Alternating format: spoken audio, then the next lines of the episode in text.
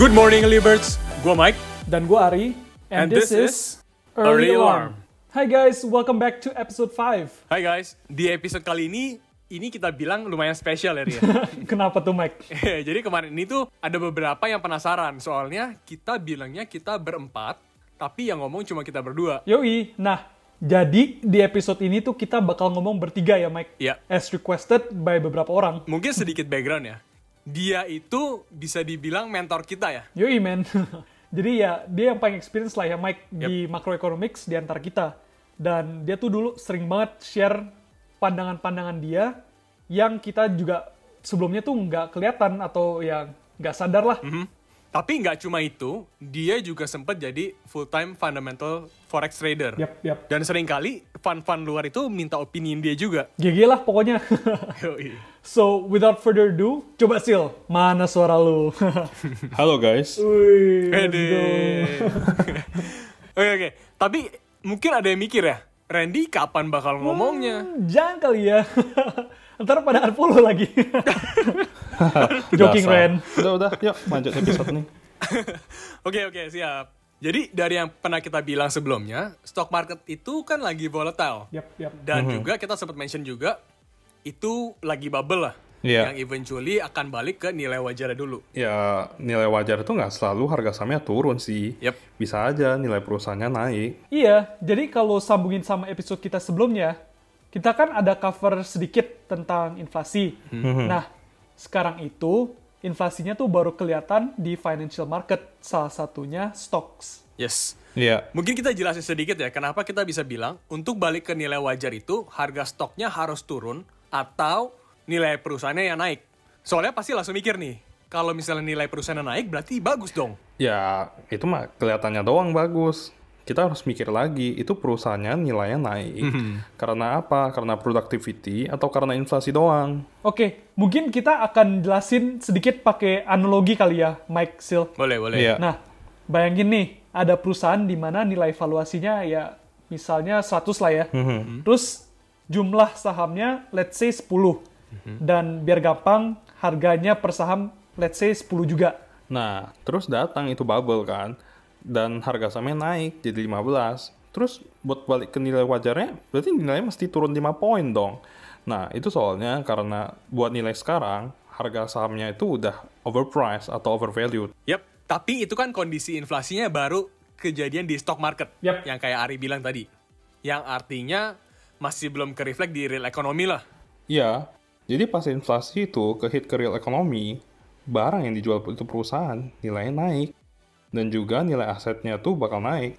So let's say valuasi perusahaan yang tadi itu naik ke 150 ya karena inflasi itu. Oke, kalau situasi kayak gitu, nah tadinya kan perusahaan ini punya 10 lembar di harga 10 per saham. Iya. Nah, jadinya tuh harga sahamnya naik ke 15. Overall, secara market cap, mereka itu ya 10 kali 15 lah, jadi 150. Dimana itu jadi nilai wajarnya yang baru.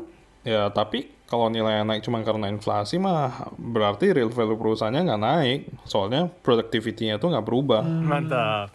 Jadi sebenarnya yang kita mesti tahu juga adalah nilai perusahaannya itu naik gara-gara apa? Betul. Apakah sekarang mereka nilai wajarnya naik karena produktif atau karena inflation doang? Yap, jadi ini yang bakal kita fokusin di episode kali ini. Iya. Dan yang paling penting itu apa sih efeknya?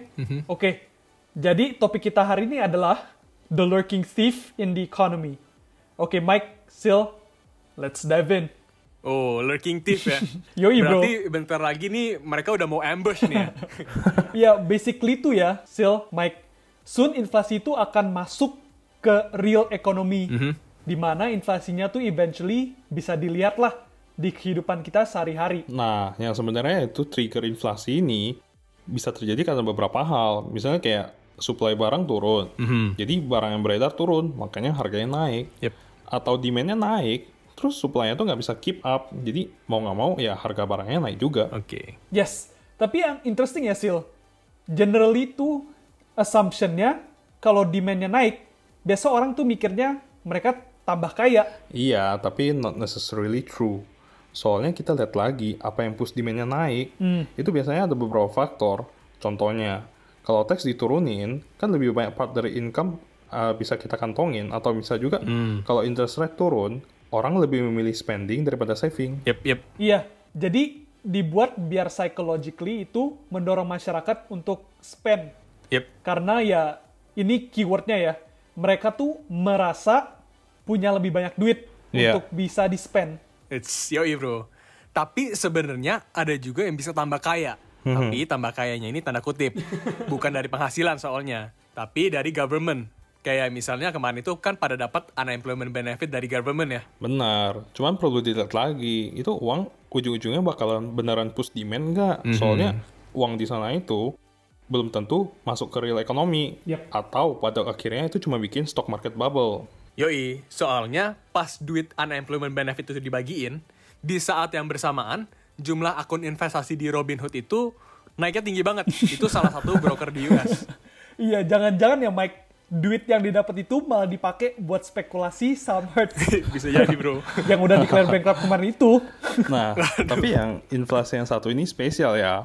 Inflasi yang satu ini kan terjadi karena monetary and fiscal policy yang diterapkan sama central bank Yap. dan government. Seperti yang udah pernah kita jelaskan sebelumnya, gimana caranya? Yes, seperti yang kita pernah bahas juga ya guys, pakai analogi yang student debt itu. Yep. Jadi sebenarnya nggak cuma happen di sektor pendidikan, Iya. tapi banyak juga di beberapa sektor lainnya. Yap, kita itu bilangnya beberapa nggak semua, karena itu emang nggak secara merata kena ke seluruh sektor. Yap, betul. Uh, so let's balik ke topik kita hari ini ya. Kenapa kita bisa bilang inflation itu lurking thief? Oke. Inflation itu kan bikin harga barang pada ujungnya naik. Terus itu pada akhirnya akan mencuri purchasing power kita. Kayak yang pernah dibilang sebelumnya, harga permen kan dulu 100 rupiah. Kalau sekarang 100 rupiah bisa beli apaan sih? Tapi bentar, analoginya kita ganti sedikit dong. Pakai gorengan sekarang. Aduh. Misalnya tadinya pakai seribu, kita bisa dapat empat gorengan. Sekarang pakai seribu cuma bisa dapat satu ya bro. Boleh, boleh, boleh, boleh. Tapi kalau dipikir-pikir ya, kan sering tuh kita dengar inflation itu bagus, artinya ekonomi jalan. Tapi kok kita di sini malah bilang itu jelek. Sebenarnya, in the long run, menurut kita inflasi yang terjadi dari money printing dan unproductive debt, di mana pada akhirnya tuh kan nggak ada produktivitas yang bisa mengimbangi money printing ini, itu akhirnya pasti bad ke real economy. Dan yang parahnya itu bisa berakhir di hyperinflation. Yep. Ini juga yang kejadian di Zimbabwe, Venezuela, atau yang paling parah tuh Weimar Republic, Yep. which is in Germany pada tahun 1923. Itu tuh keadaannya udah parah banget deh. Puncak inflationnya itu rate-nya 29.525 persen. Tepatnya di Gila, gila. November 1923 dari bulan sebelumnya. Buset, dari bulan sebelumnya ya. Jadi, mungkin kita balik sedikit ke gorengan. Aduh. Misalnya hari ini harga gorengannya itu 1000. Ah. Bulan depannya harganya itu jadi 295 ribu. Kenapa sih dari tadi pengen gorengan dulu? PSBB bro, apa juga jadi ngidem. ya udahlah. tapi balik lagi, tapi balik lagi. Yang paling kasihan itu orang-orang yang udah nabung seumur hidup buat pensiun ya. Iya, gila banget. Tapi ya at the end purchasing power mereka itu dicolong gitu aja karena harga ya balik lagi harga barang yang naik gila-gilaan itu. Iya, parah banget ya. Iya men. Nah, kalau gitu Sil, menurut kita yang lebih oke buat ekonomi itu apa? Natural state of economy harusnya menurut kita ya deflasi, di mana kebalikan dari inflasi terjadi penurunan harga barang atau increase in purchasing power. Yoi, yang ujungnya itu naikin standard of living hasil. Iya. Mungkin kita pakai contoh ya. Paling gampang itu contohnya pakai handphone ya bro. Yes, boleh. Nah, coba deh ingat-ingat. Dulu itu handphone dikategoriin barang yang mahal atau barang yang mewah lah. Dan cuma beberapa orang doang yang punya. Yoi. Iya. Sekarang lu lihat semua orang bisa pakai HP. Bahkan tukang gorengan kesayangan lu juga udah pegang HP. ya ini ya karena banyak banget lah HP yang udah oke, tapi harganya secara real terms terbilang murah kalau dibanding zaman dulu. Nah, kok bisa gini? Jawabannya tuh simple. Kalau di dalam free market, itu semua company, mereka akan berlomba-lomba buat ngasih kualitas barang yang lebih bagus, terus cost-nya tuh lebih kecil. Well said. Jadi ujung-ujungnya sebenarnya company bisa lebih efisien di mana cost-nya mereka jadi lebih rendah. Nah, di sini itu kita bisa lihat free market itu bisa lebih sehat sebenarnya. Di mana sekarang ini bisa dibilang too much government intervention lah. Iya man, pretty much. Iya, jadi karena ada government intervention, itu terjadi wealth gap. Kayak yang pernah kita mention di episode 2. Terus money supply baru yang disuntik sama government itu juga nggak langsung merata ke semua level. Waduh, gimana gimana tuh coba. Jadi unemployment benefit emang dikasih uh, ke yang unemployed. Yap. Tapi karena yang mau dibangkitkan tuh emang dari ekonominya, otomatis yang disuntik lebih besar itu ke bisnis-bisnis besar lewat financial market. Yap. Misalnya kayak dari bonds atau stock market. Jadi to clarify ya, in other words, orang-orang yang kaya tuh bisa enjoy purchasing powernya lebih dulu. Iya nggak? Iya. Ya men. Jadi pas bisnis-bisnisnya itu udah selesai produksi atau udah jadi end produknya, inflasi itu udah mulai tercermin di real economy. Dan pada akhirnya end buyer-nya atau masyarakat itu nggak bisa enjoy the same benefit lah. Iya.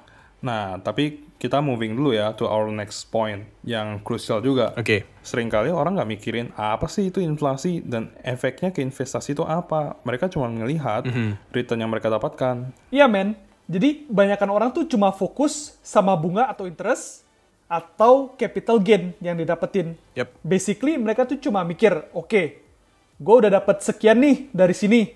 Jadi ya, ya udah. Ya mungkin kayak yang paling gampang itu dilihat di eh, fixed return ya. Yap, yap. Kayak misalnya deposito. Misalnya rate deposito itu 5% bersih. Oke. Orang itu pasti mikirnya, oke gua setelah ini gua bakal 5% lebih kaya. Iya. Padahal kalau dilihat sebenarnya purchasing power dari bunga itu 5% itu akan dicolong juga sama inflasi. Apalagi tuh ya bro, kalau duitnya tuh cuma nganggur di bank ya. Iya. Iya, men. Tapi ya, gue sering dengar kalau lu invest ke stock market pas lagi krisis, itu pasti untung. Mhm. Mereka juga believe nanti begitu selesai recovery, stoknya bakal bounce back. Tapi masalahnya recovery kapan ya bro ya? Nah itu dia. Soalnya Jerome Powell aja ngomong dia mau tahan rate sampai 2022. Iya. Mungkin yang belum dengar bisa dengerin dulu di episode 4 kita sebelumnya. Bolehlah. Tapi selain itu ada juga yang ngomong ya, Mike. Kalau oke, nggak ada recovery nih. Fed juga eventually akan support lagi dengan print money terus. Nah, kalau gitu kan pasti naik juga dong. Karena pemikiran mereka tuh ujung-ujungnya bubble-nya itu akan dibuat lagi di stock market. Tapi yang sering kali jadi problem itu ya, balik lagi, orang cuma ngeliat capital gain, mereka nggak mikir.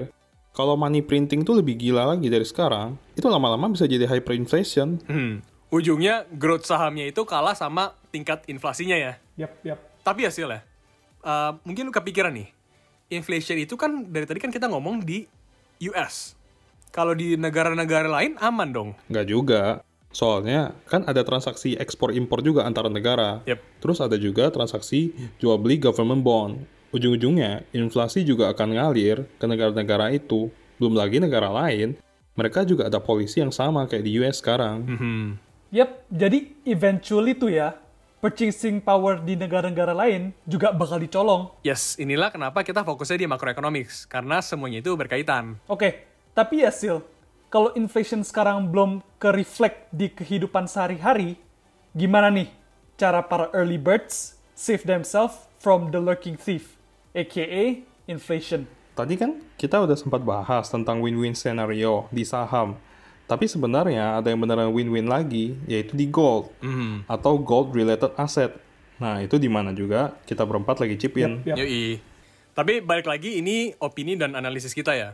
Tapi secara singkatnya gimana tuh Sil? Jadi karena kondisi monetary policy sekarang ini, gold itu sangat undervalued compared to jumlah dolar yang beredar dengan pertambahan money supply.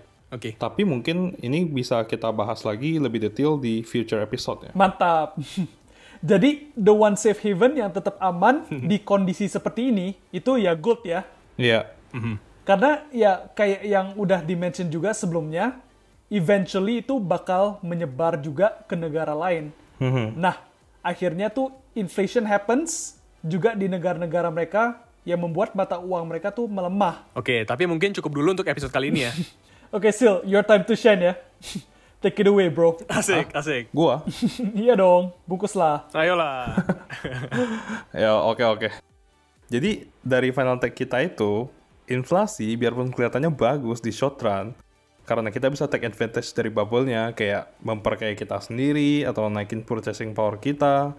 Tapi kondisi kayak gini in the long run nggak akan bagus buat ekonomi. Harusnya natural state buat ekonomi itu deflasi, di mana purchasing power kita naik karena standar of living kita juga naik.